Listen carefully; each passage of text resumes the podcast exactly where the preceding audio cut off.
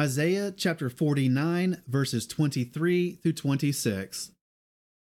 And sovereigns shall be your foster fathers, and their sovereignesses your nursing mothers. They bow down to you with their faces to the earth and lick up the dust of your feet.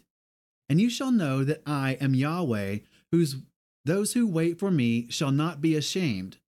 Is prey taken from the mighty, and the captives of the righteous delivered? Yet thus said Yahweh Even the captives of the mighty are taken away, and the prey of the ruthless is delivered. And I strive with him who strives with you, and I save your children.